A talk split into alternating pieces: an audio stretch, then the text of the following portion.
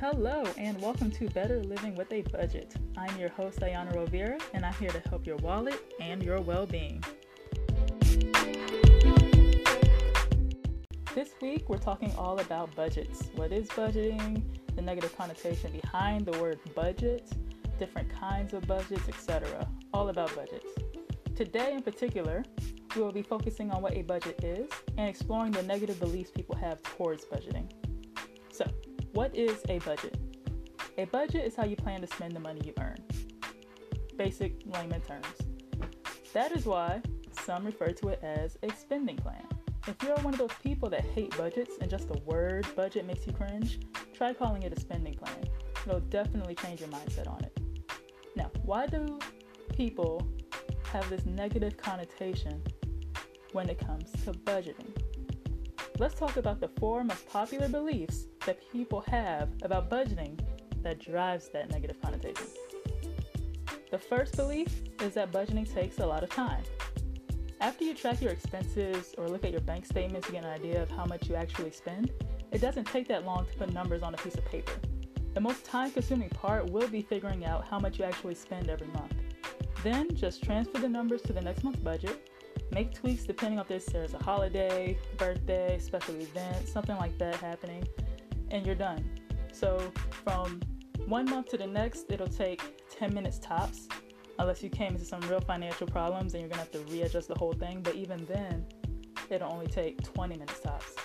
Um, so it's just a nighttime activity that you alone, or if you have a spouse or partner, y'all can get together, have a monthly meeting about it, and then you're done. So it doesn't really take that much time.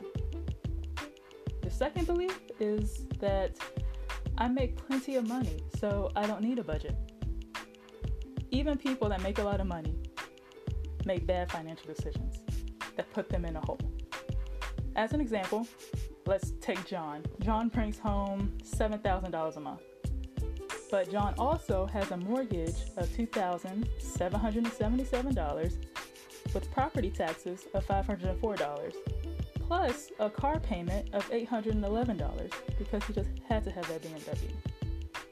Just like that, we are at $2,908 left. We went from 7,000 all the way to 2908. Now, let's also factor in food because they don't have a budget, they don't meal prep, they just go out to eat mostly. $1,100 a month goes towards feeding him and his family. That leaves just $1,808, and he still needs to save for retirement, pay his other bills, gas, clothes, anything that might come up, and all he has is 1808 left from that 7000 So even if you bring home a lot of money, if you don't know where it is going, it can disappear fast. The third belief is I spend less than I earn, so I don't need a budget. Now, a budget doesn't just tell your money where to go, it also helps you achieve your goals.